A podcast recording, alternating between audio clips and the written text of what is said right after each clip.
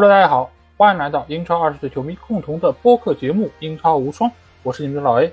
首先，还希望大家可以订阅我们的公号“足球无双”，因为在这里，你不但可以听到我们每一期音频节目推送，还可以看到最独特的足球专栏文章。最主要的是，可以看到加入我们粉丝群方式，只要在微信里面搜索“足球无双”或者点击节目详情页就可以找到。期待你们的关注和加入。那上周末啊，英超联赛是进行了本轮的十场比赛啊。那在这轮比赛中有非常多的出人意料。那首先就是曼城队在经历了六连胜之后，在这轮比赛中是输给了狼队啊，这个是让人瞠目结舌。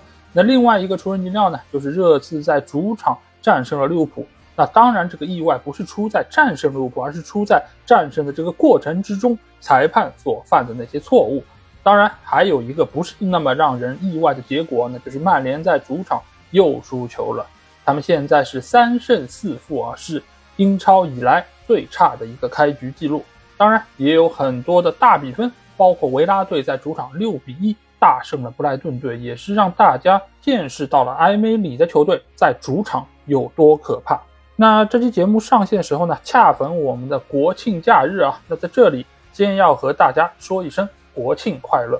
但是因为在国庆长假嘛，很多人都出去玩，也就没有什么太多的时间和精力来照顾我们节目。所以这期节目呢，我就自作主张啊，就是把节目的时长略微的缩短一点。那毕竟我也要出去玩嘛，我也有很多的应酬，对吗？但是节目的时长或许会缩水，但是我们的节目质量是一如既往的，不会有任何的影响啊。好，那事不宜迟，接下去就有请大家。和我一起进入到本轮的十场精彩的对决。那第一场比赛，我们来到就是维拉公园球场啊，阿斯顿维拉主场六比一是大胜了布莱顿队。这场比赛其实我觉得有一些些出人意料，因为毕竟两个球队我们知道这实力相对来说还是比较接近的，而且从上个赛季的成绩来看，他们的排名也是比较接近的，所以这场比赛会打出这样一个大比分，我觉得是很多人在赛前没有想到的。而且，对吧？过往那个把握机会能力极差的沃特金斯，没有想到这场比赛是上演了帽子戏法，而且还送出了助攻啊！真的是让人刮目相看。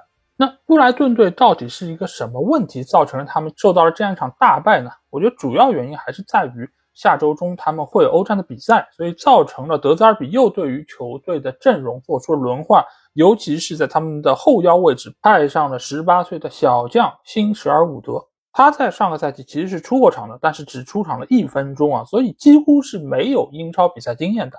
但这场比赛他出现在了后腰位置，搭档吉尔莫，其实要承担非常重要的一个职能。但是我们知道维拉队是一个前场逼抢非常出色的球队，所以小将在这场比赛中他显然是没有办法能够承受这样的一个压力，最终导致球队崩盘。当然，另外一方面呢，就是维拉队这场比赛的运气真的是相当不错。我们可以看一下 XG 的这个对比啊，维拉是1.49比1.72，甚至于布莱顿队还要更高。但是从比分上呢，一个进了一个球，一个进了六个球，所以只能说明一个问题：维拉队这场比赛运气真的非常的好，怎么打怎么有。再加上在主场作战有那么多的观众来到现场给维拉队加油鼓劲，所以使得球员在这样一个氛围之中，状态好的就表现越来越好。状态不好的，或者说中间有一点点卡壳的，可能就造成了他们的进攻就不是那么流畅。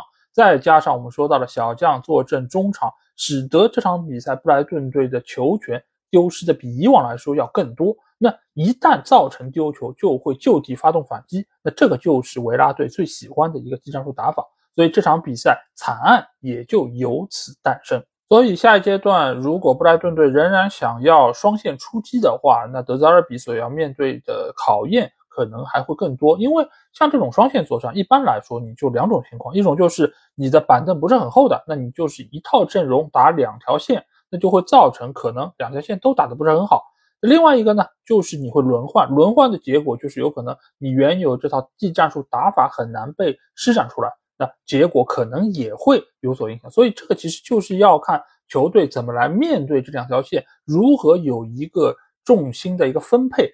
所以下一阶段德泽尔比可能也需要在这方面想想清楚，就是到底以哪一条线作为自己主要的一个发力的方向。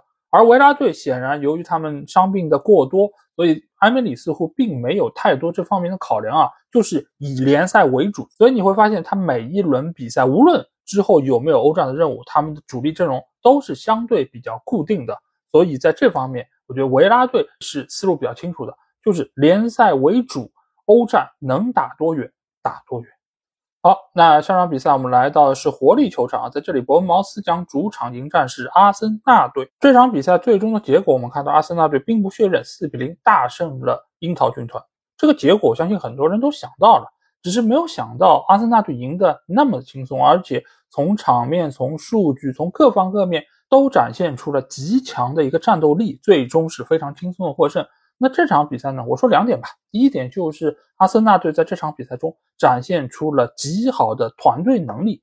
这个团队能力一方面体现在他们在中前场的配合，另外一方面呢，就是在这场比赛中获得了两个点球。但这两个点球呢，都不是由萨卡来主罚。这或许很多 FPL 的玩家会比较失望啊，尤其是买入了萨卡的这些玩家，他们觉得有两个点球，再加上第一个运动战进球也是萨卡打定的，原本他有机会能够上演帽子戏法。但是最终这两个点球，一个是厄德高进的，一个是哈弗茨进的，这说明现在的阿森纳队他们的团队和谐程度是相当高的。尤其是本场比赛第二个点球，原本是热苏斯想要去主罚的，但是经过沟通之后，整个球队都把这个主罚权给到了哈弗茨，因为哈弗茨在来到阿森纳队之后还没有取得过进球，而且他受到的压力也非常的大，外界对于他的苛责非常多。所以他需要这样一个进球来缓解身上压力。另外一方面呢，或许也会对于他将来有更好的发挥提供一个基础和保障。所以哈弗茨他来到了点球点前，并且轻松的把球打进。在那一刻，你可以看得出来，他是如释重负，所有的队友都过来和他拥抱，和他庆祝。所以这样一个球队的战斗力，我觉得是非常能够得到保障的。而且现在我们发现啊。就是阿森纳队这个点球，你真的很难说到底是谁来罚。目前来看的一个规律是什么呢？就是在主场，萨卡会来主罚点球，而到客场可能会有让点球情况。尤其是萨卡如果已经取得过进球，那有可能这个点球就会分配给不同的球员，让他们来取得进球，让他们能够感受进球的感觉。这个对于后期的比赛其实也是很有帮助的。尤其是对于这些中前场的球员啊，他们如果能够经常取得进球、有助攻，这个对于他们内心来说也是一个肯定，也是一个激励。所以阿特塔在对于心态的把控上面，我觉得还是非常的有一套。那另外一点要说的呢，就是伯恩茅斯啊，伯恩茅斯这场比赛可以说没有任何的机会被摁着打。现在的这个樱桃军团，相比于去年我们看加利奥尼尔的那个球队来说，我觉得是更差的。并并没有展现出那么好的竞争力。尽管加里奥尼尔当时接手球队的时候，球队的情况也不是很好，但是最起码他在一些关键比赛中，或者说在一些面对强手的比赛中，他不是一种被动挨打、这种被摁着揍的这么一种感觉，而是时不常的会有一些反击，会有一些机会，对手也很难说我完完全全的放心大胆的压上去来攻你。但是现在伊劳拉的这个球队。我觉得没有展现出任何新的东西，反倒是丢失了球队原有的一些比较硬朗的一些品质。所以我觉得这样一个教练的调整啊，其实现在很难称之为是成功。而且纵观现在伊劳拉带队的七轮联赛啊，我觉得他本身现在对于球队的未来走向是比较茫然的。这个其实从他赛后的采访，我们也可以隐隐约约的感受得到。而这种茫然感呢？通常又是教练下课之前的一个征兆，就是你已经不知道这个球队该怎样来改善了。所以在这样一个节骨眼上，我觉得球队给伊劳拉的这个时间可能不会太多。下一阶段如果再拿不出有说服力的表现，或者最起码有一些些复苏的迹象的话，那这个西班牙教练或许就将迎来他的下课。好，那下场比赛我们来到是古迪逊公园球场啊，在这里埃弗顿队将主场迎战是卢顿啊，最终的这个比分，哎呀，埃弗顿怎么沦落到这样一个程度了？主场打卢顿居然输了。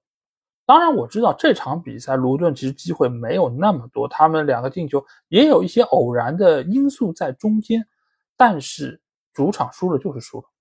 球队创造出了大量机会，xG 达到了两点八九，是没错。但是没有把握住啊，这个不就是埃弗顿队的老问题、老毛病吗？你一场两场，你可以说前锋的脚风不顺啊，今天运气不够好。但是如果每一场比赛都是如此，尤其是在主场，在观众的面前，你上演这样一个戏码，那对于主队球迷来说，真的是相当大的一个打击。尤其是卢顿队，乃至于卢顿队所代表的三支升班马球队，在这场比赛之前还没有拿到过哪怕一场比赛胜利，甚至于这三个升班马是英超有史以来最差的三支升班马。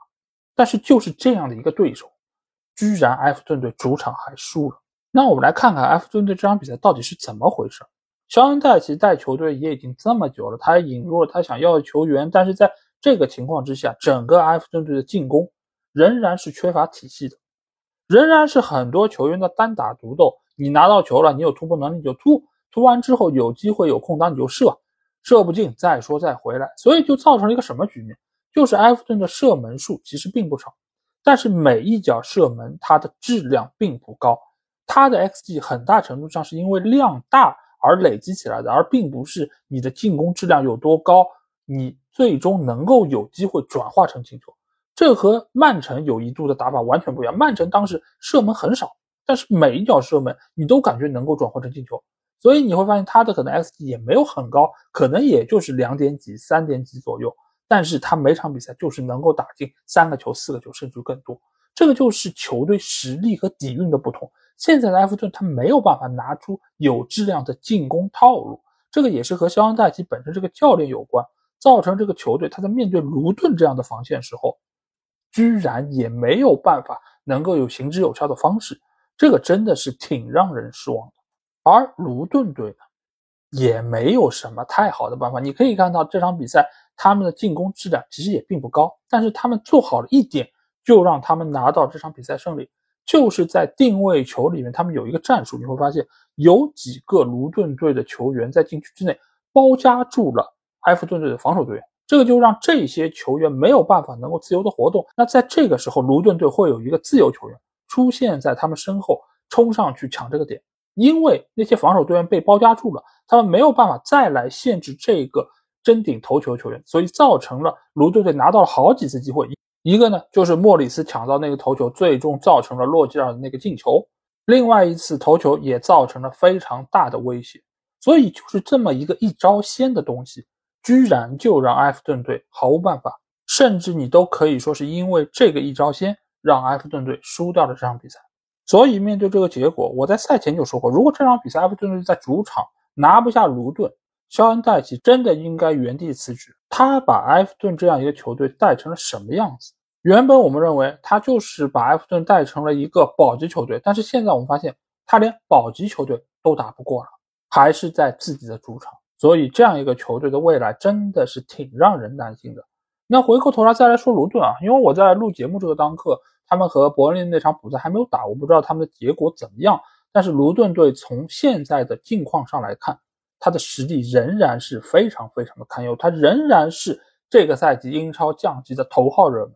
这个观点我不会因为这场比赛他们拿到胜利就有任何的改观，因为这些球员的能力。他们在场上所表现出来这种球技都是非常非常粗糙的，而且从他们下窗的引援人数和质量来看，他们压根儿也没有想过自己能够在英超保级成功。所以这样的一支球队，我觉得他们就是来享受比赛的，每场比赛都倾尽全力，能够拿一分就拿一分，能够拿三分，那真的跟过年了一样。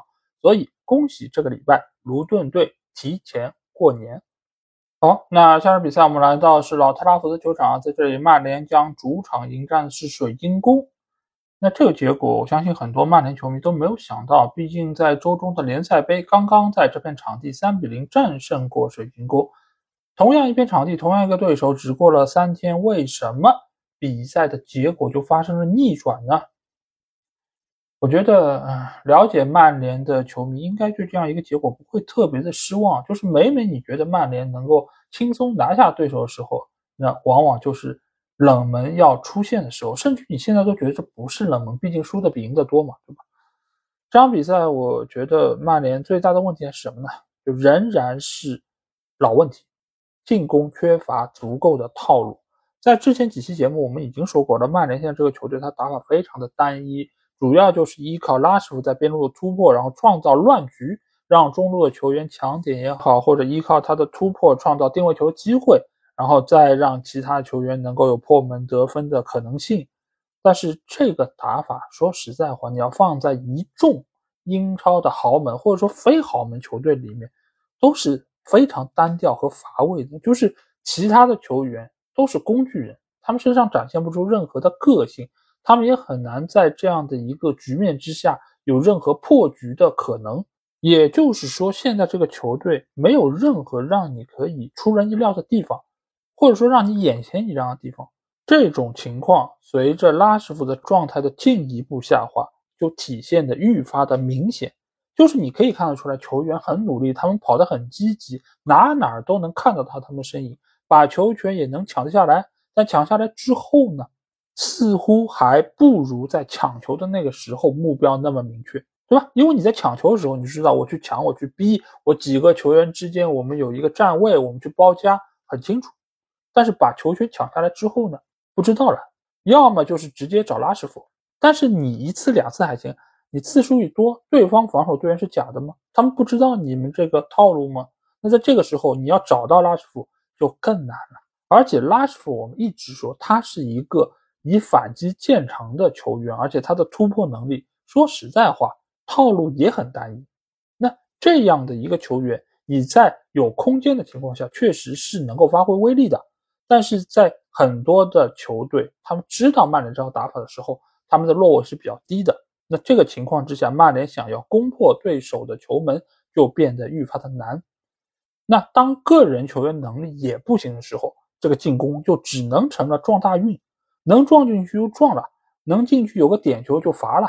如果点球还不行，那就随便的传中，保不齐对手能有个乌龙呢。这场比赛你别说，还真的差点有一个乌龙，但是最终这个球没有进去，也让水晶宫是逃过一劫。另外一方面呢，也让曼联队是彻底走上了失败这条路。那至于曼联的丢球，老问题，对吧？又漏人了，林德漏夫又漏人了。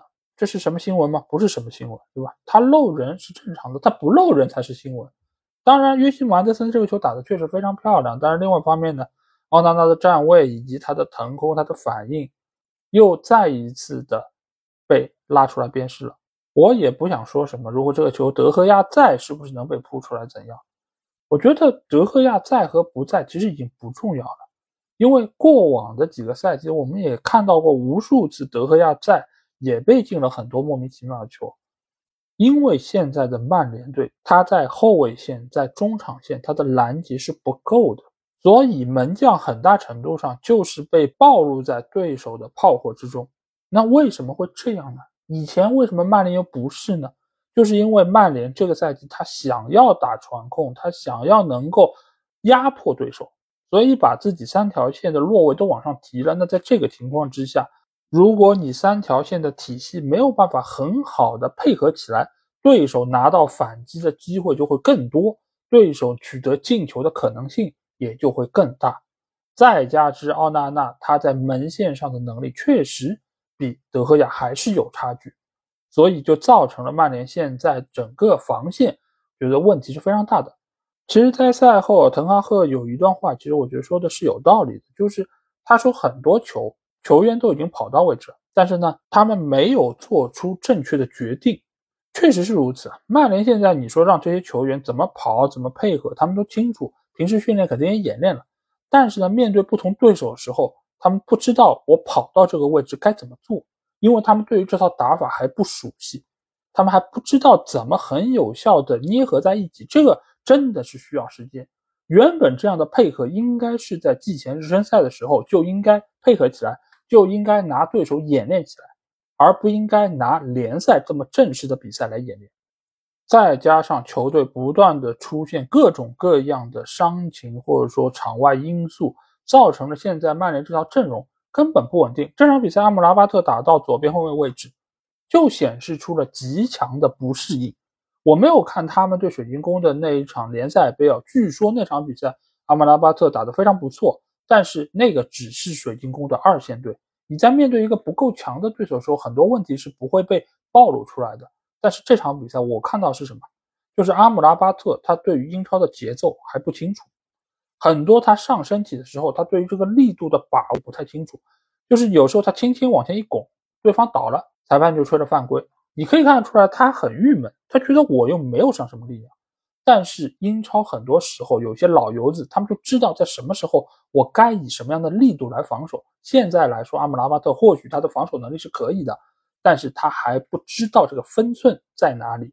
另外一方面呢，就是他打到左边后卫这个位置，并不是他最惯常的，所以他对于很多球的位置不知道该往哪站，甚至于他对于在这个位置该以什么样的方式来防守，他也不是很清楚。所以你会发现他出现了很多的失误，而且他还有很多次用手触球这个情况，我不知道这个毛病是哪里来的，是他以前在意甲带来的还是怎样？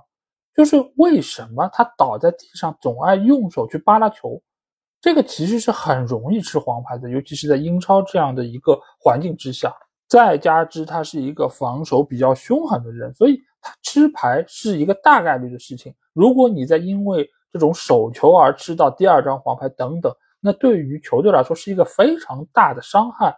当然，我不怀疑他对于球队的忠诚以及他的投入程度，但是他也应该在比赛之中更加的聪明一些。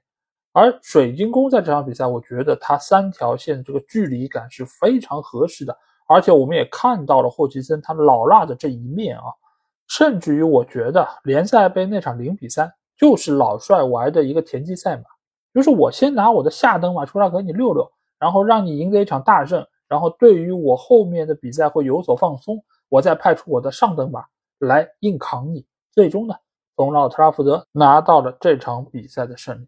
这个不得不说，霍奇森真的是非常的老辣。所以下一阶段，曼联队仍然将着手解决他们在进攻端的问题啊。现在很多人都觉得。安东尼如果回来，曼联进攻可能会有所起色。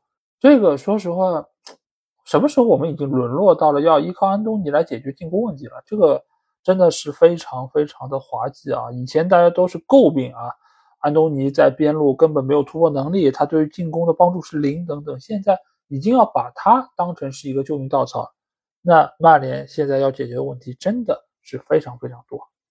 好，那这场比赛我们来到是圣詹姆斯公园球场，在这里纽卡将主场迎战是伯恩利队。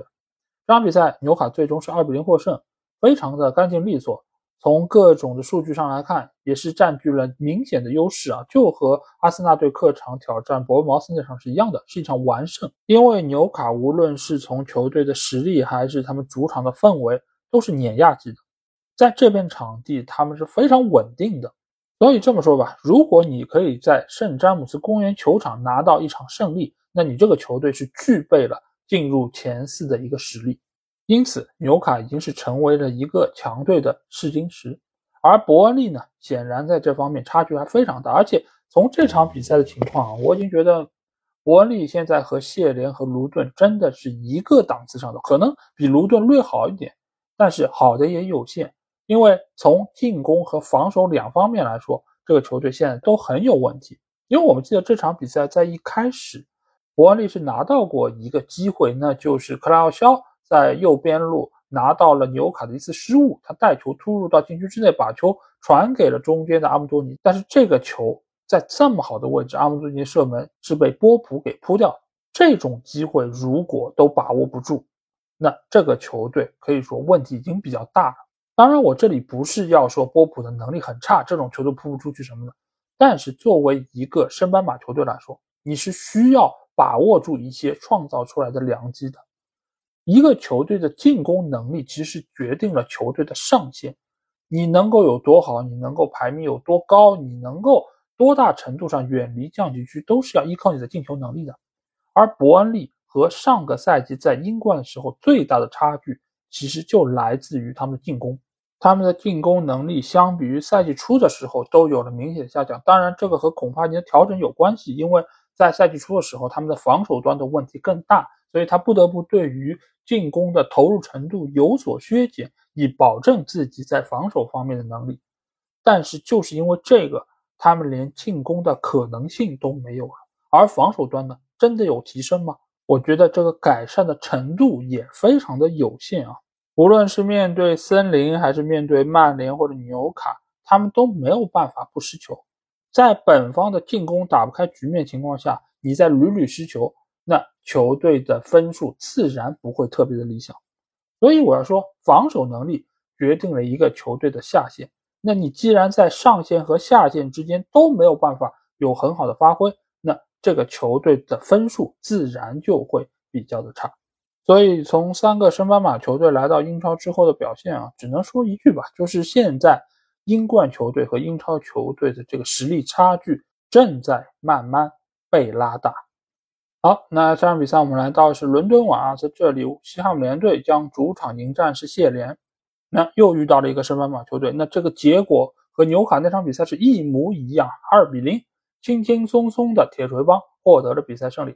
当然，从场面上，从数据上。他似乎是这三个升班马球队里面表现最好的，因为预期进球来说差的并不多，而且场上他们也确实拿到了一些机会。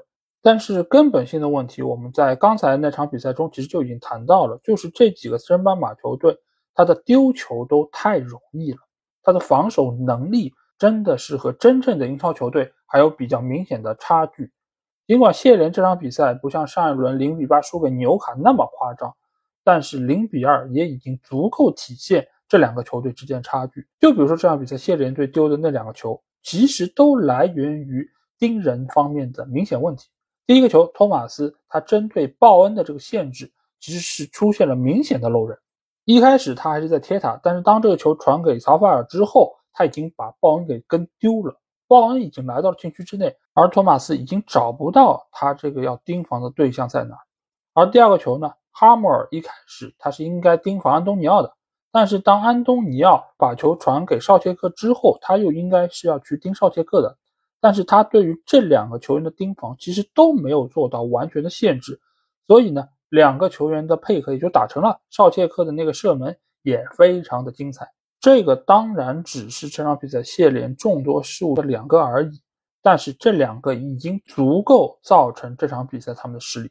再加上现在铁锤帮的两个后腰，其实防守和拦截能力是不差的，所以谢人想要从中路进攻难度是比较大的。再加上在后防线上，他们又有阿格尔德，还有祖马这样身材高大、灵活程度又不差的中卫，所以你要想要攻破铁锤帮的大门是比较难的。再加上这一阶段，加姆联队对于曹法尔的使用是非常有心得，曹法尔已经连续三场比赛有助攻了。他的右脚传中可以说是现在西汉姆联队的一绝。那在这些方面的叠加之下，谢联队想要守住城门不失，难度就会变得非常的巨大。所以，对于这几支升班马球队来说，他们应该更大程度上利用好自己的主场，在主场拿到足够的分数，或许才是他们能够最终保级最关键的因素。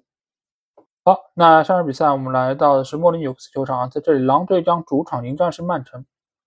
这场比赛我相信很多人都没有想到这样一个结果啊。尽管在联赛杯的比赛中，曼城是零比一输给了纽卡，但是没有人觉得他们在联赛还会输球，迎来各项赛事两连败。没有人会想到，即便球队没有罗德里，但毕竟你是曼城，毕竟对方是狼队。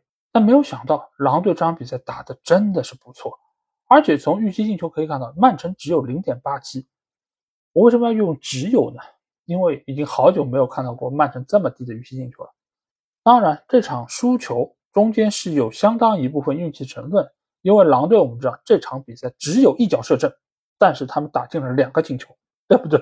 因为有一个是鲁本迪亚斯的乌龙，所以这样的数据居然能够获得比赛胜利，你说没有一点点运气成分吗？这个说不过去，对吧？肯定有运气成分。但是运气也是实力的一部分。我们经常听到这句话，这句话是有一定道理的。因为如果这场比赛曼城队打进五个球呢，你再一脚射门有两个进球又怎样？你还是输球，对吗？所以这个实力体现在哪里？体现在他们只让曼城进了一个球，他们只让哈兰德拿到了一脚射门。这个是怎么做到的？还是要归功于狼队的防守，尤其这场比赛点一个人发挥非常出色，就是老将道森。老将这场比赛把哈兰德限制的毫无办法。当然，限制哈兰德，一方面你得贴他，你得防他；另外一方面呢，确实这场比赛曼城的中场有极大的问题，这个和罗德里缺阵是脱不开关系的。比赛一开始，他们派上是努内斯还有科瓦基奇，这两个人可能参与防守还可以，但是你在进攻这一下，你在向前这一下是不够的，你给予中间场的帮助是不够的。那在这个情况下，哈兰德这孩子他还在长身体，他饿，你没有饼给他，这怎么办呢？这里或许很多球迷又不爱听了，对吧？但是我一直说，哈兰德就是个饼锋，你没有饼给他，他怎么发挥他的能力呢？他的能力就是吃饼。所以在之前缺少德布劳内情况下，阿尔瓦雷斯还可以顶上来。但是你当罗德里都不在场上，你没有办法有效的由守转攻、发动进攻的话，那哈兰德在中前场的作用就难以得到发挥。同时，也是因为罗德里不在，所以狼队这场比赛由守转攻这一下成为了他们进攻的关键。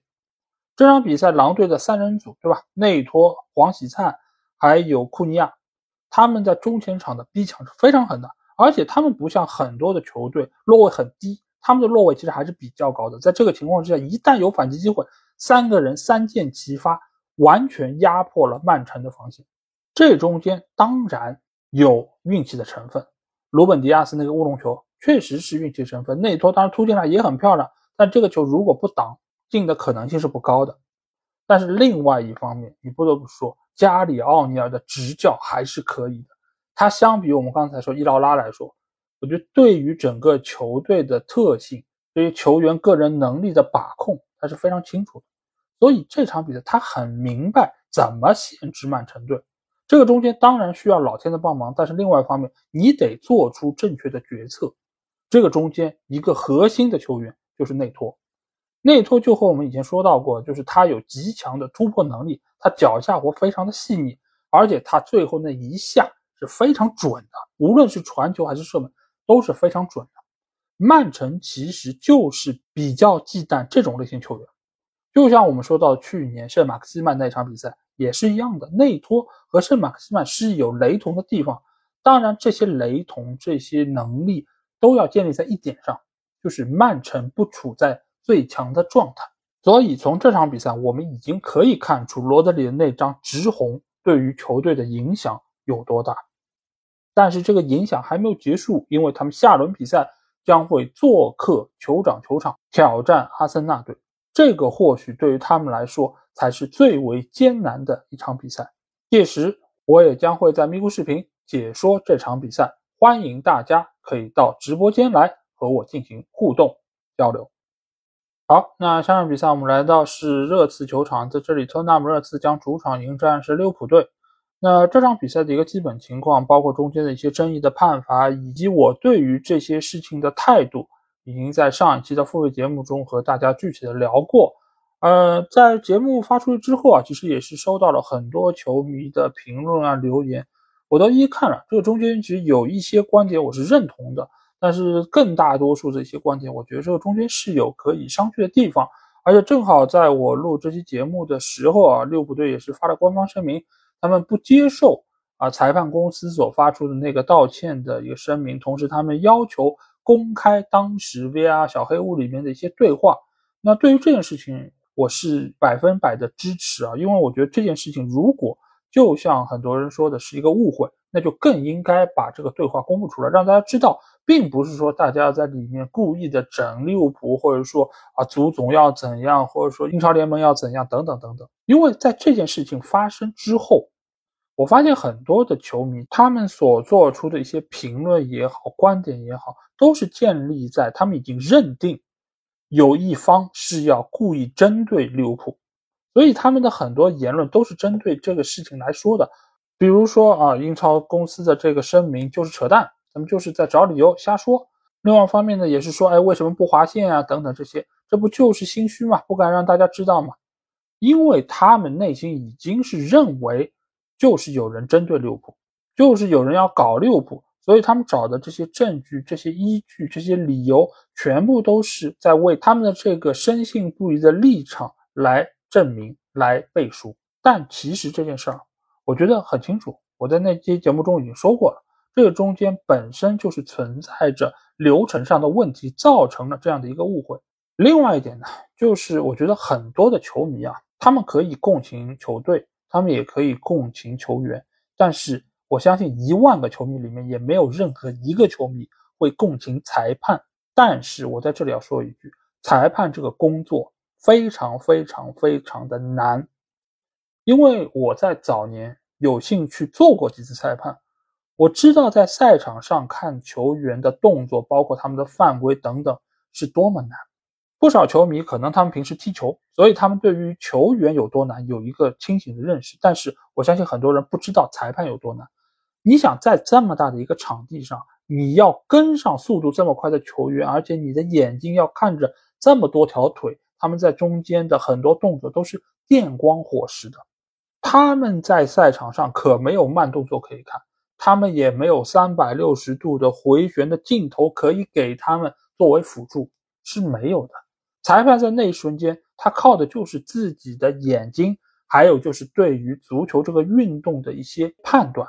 所以，裁判在赛场上出现失误，说实在话，真的是非常非常的正常。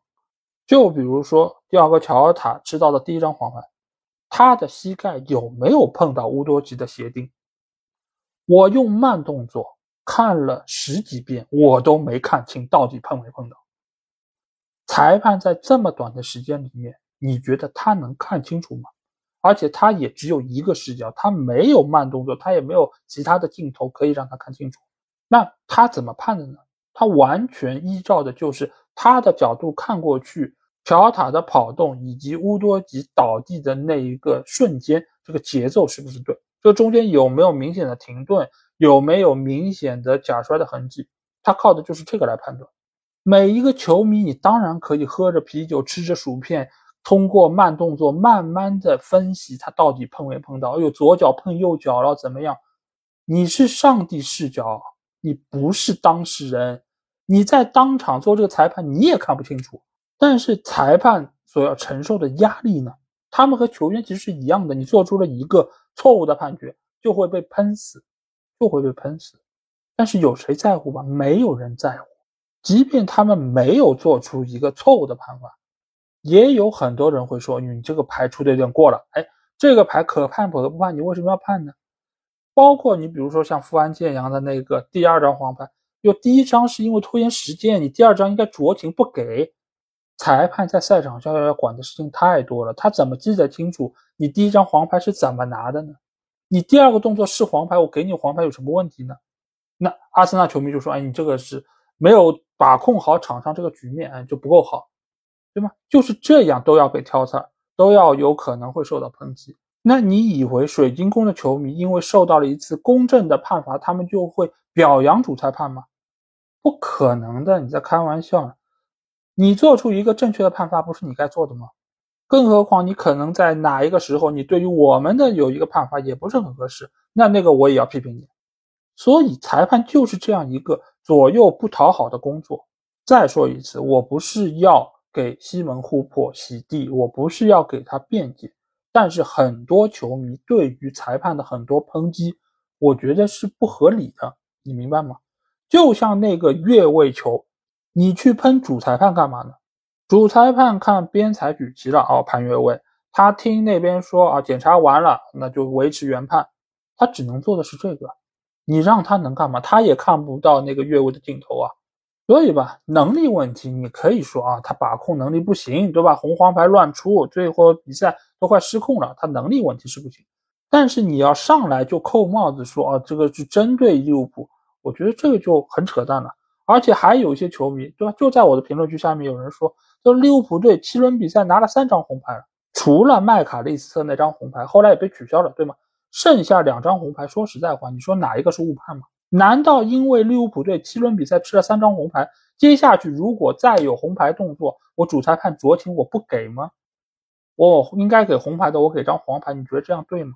所以吧，我觉得很多事情就就事论事。如果是裁判的失误，如果是流程有问题，我觉得无论是受害者还是得益方都有责任说我推进这个事儿，因为这场比赛可能利物浦是受害方。下场比赛热刺就有可能成为受害方。只有把整个这个系统搞得更加完善，包括流程更加顺畅，才有可能让这样的冤假错案越来越少。当然，出现了错误要不要处罚？要处罚，停赛停职这个都是对于裁判处罚。这个和我们在很多公司里面遇到情况是一样的，就是因为你的个人失误，这个是失误啊，不是故意搞事儿，或者说故意把事儿搞砸，是无意间的失误造成了一个不好结果，扣钱呗，扣奖金或者怎样，每个公司也都是这样。但是你说还会有什么更严厉的处罚吗？我觉得也不太会有，更何况英超裁判是一个什么样的现状？我来告诉大家。英超裁判的数量是极少的，你如果说啊，因为这样的一个判罚，你是明显的失职，你就让他职业生涯终结，那我告诉你，你会迎来更多的更业余、更烂的裁判，因为裁判的队伍和球员的队伍是不一样的，球员他有一个金字塔，他自上而下，下面是有个非常大的基数的，而有经验的、有英超经验的主裁判数量是极少的。你如果动不动一个误判就让人不要再吹了，那接下去你就会发现，剩下那些裁判的水平还不如那些。那你说只是停赛的话，会不会震慑力不够呢？拜托，裁判他不是球员，他的工资也不高，你让他停薪的话，这对于他的生活来说已经是一个非常大的打击。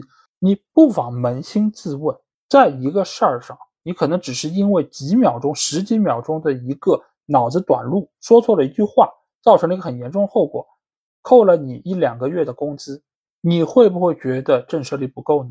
或者说下次我有事没事我再随便说错一句话，我扣两个月工资，会吗？不知道你们会不会，反正我是不会。尤其这份工作如果是我唯一的收入来源的话，我一定会对自己说，我下次要十二万分的小心。不要再犯同样的错误，所以我也不知道某些球迷说的震慑力不够，或者说惩罚不够，那你们觉得怎么样才算够呢？所以吧，我们更大程度上应该做的就是要让整个的流程更加合理。所以我支持利物浦队的这个决定，就是公开这个录音，同时优化整个裁判公司的工作流程。好，那下场比赛我们来到的是城市球场，在这里，诺丁汉森林将会主场迎战的是布伦特福德。那这场比赛最终双方是一比一战平啊，但是对于布伦特福德来说，这场平局是非常的遗憾，因为在差不多三分之一的时间之内，他们都是多一人作战啊，所以没有能够拿下比赛，肯定是心有不甘，更何况他们是先领先的那一方。那首先，我们先来看一下这张红牌吧。这张红牌其实我个人觉得是没有太大的问题啊。尼亚凯特在上半场已经有一次非常凶狠铲球的情况下，下半场还踩到了维萨的脚跟。那这个判罚，我觉得两张黄牌都没有任何的问题，红牌被罚下，我觉得是非常合理。而且布伦特福德也是抓住了这样一个任意球的机会，最终由他们的诺尔高将球顶进了球门。而且这个任意球，我觉得也是非常具有小蜜蜂这个特色，因为我们知道他们的定位球战术一直是非常的出色。这个球其实就是诺尔高埋伏在了人群之中，在起脚的这一瞬间，后点的进攻球员把防守队员给带开了。这个情况之下，诺尔高再往前走的时候，他就不处在越位的位置，同时他也是处在一个防守的真空地带，最终让他轻松破门得分。而这个任意球的产生，我们刚才也说到了，是维萨的脚跟被尼亚凯特踩到，所以造成了这样一个任意球。这场比赛维萨的表现，我个人觉得相比于之前几轮是有了明显的进步。他在中前场的拼抢是非常积极的，而且他也确实拿到了一些机会。但是也像赛后托马斯·弗兰克说到的，现在的维萨还有提升的空间，就是他确实比之前要好，但是他还可以更好。像以往我们知道。维萨其实是一个类似于像索尔斯克亚一样的人物，就是他替补上场能够有奇效，而且他的把握机会能力极强。但是这样的球员也有一个问题，就是你把他作为先发球员出战的时候，他的威力会有明显的下降，或者说他和对方防守队员的身体拼抢会消磨他把握机会的那个锐利程度。而且我们知道维萨他本身身体是比较瘦削的，所以他和对方后卫的争抢是占不到太大便宜的。所以他只能依靠他的跑位来撕扯对方的空间。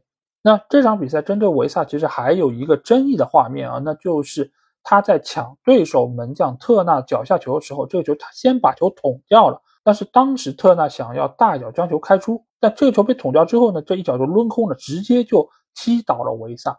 但是这个球裁判并没有判罚点球，这个我觉得也是这场比赛主裁判一个明显的失误。当然，托马斯·弗兰克也是赞同我的这个说法。不过，他对于这种局面似乎已经是有点见怪不怪了。毕竟，毕竟这个赛季他所面对这种争议的判罚已经非常多了，所以他似乎也并不想在这件事情上有过多的深究。那我们再来看一下森林队取得那个扳平的进球。这个球其实我觉得布伦特福德的防守确实还是有比较明显的问题啊，尤其是。球给到边路传中以后，中路的多明戈斯他的身边并没有任何球员的盯防。另外一方面呢，布莱肯我们要说，他作为门将的能力，相比于大卫拉亚来说，真的是差了不止一个档次。这个球，他的站位是有问题的，而且他的起跳也是有问题的，最终造成了这个进球的产生。因为你可以看到，这个球其实顶的并不刁，但是它的弧线非常的诡异。正好弗莱肯起跳的那个位置就是这个球的最高点，过了他的手之后就开始下坠，掉入网底。那弗莱肯对于这个球，其实他的起跳也是有明显问题的，就是他如果跳得更高一点，是能够把球给拨掉的。但是我不知道是他对于球路的判断出现问题，还是他跳早了，所以当他到达最高点的时候，球正好越过了他的指尖。但无论是哪一种情况，我觉得弗莱肯。对于这个失球是有明显责任的，那也因为这样一个失球，布伦特福德在占据明显优势的情况下，最终只拿到了一分。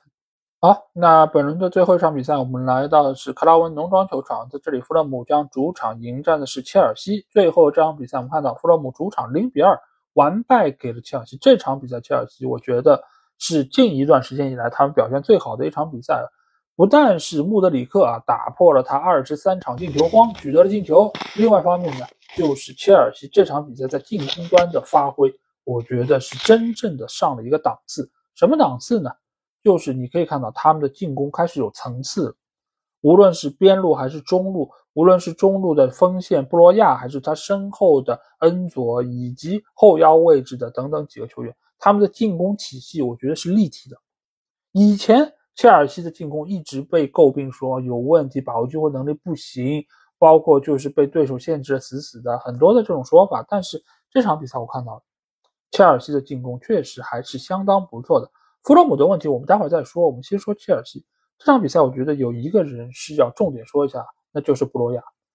布罗亚，我觉得和杰克逊最大区别在哪里？就是布罗亚是一个非常执着于进球的人，他对于进球的渴望。对于现在这个切尔西队来说是相当重要的。杰克逊，我们知道他有很强的带球能力，但是他最后那一下为什么不行？很大程度上就是他对于第一是进球的嗅觉，第二就是他对于进球这个动作的果决程度是不足的，所以他基本上只能作为一个传球者，而不能作为一个终结者。当时为什么要让杰克逊来辅佐恩昆库？其实很大程度上也是因为他的把握机会能力确实不够好，而布洛亚。不存在这个问题。布洛亚，我们以前就说过，对吧？上几个赛季他租借去到南安普顿时候，我们就说过，他对于进球是非常毒的，就是谁不让我进球，谁就是我的死对头。所以你就会看到，他一旦在中前场拿球，就是能自己射的，绝不传。再加上他本身的身体条件也很出色，他的把握机会能力也相当不错，所以他也有这个资本在中前场比较毒。而在现在这个切尔西，真的就是缺这么一个毒的球员，尤其是在恩昆库回来之前，布洛亚如果能够以一个健康的状态出现在锋线位置，那对于切尔西队来说，或许就是重新起飞的开始。至于富勒姆队呢，我们之前也说到过，这个球队现在三条线的问题都比较明显，尤其是米德罗维奇离开之后，在进攻这条线上，没有一个球员可以真正意义上站出来说我能够解决这个进球问题。那进球的问题得不到解决，那球队想要拿到三分的可能性又在变得越来越小。再加上球队对于富勒姆队的技战术越来越熟悉，他们在防守上所要承担的压力也会变得越来越大。所以这个赛季的农场主或许是很难再现上赛季他们神勇的状态。好，那这期节目基本上就这样。如果你听了我节目有什么话想对我说，欢迎在我们的评论区留言。如果想要和我直接交流，也可以来加我们的群。只要在微信里面搜索“足球双”就可以找到，期待您的关注和加入。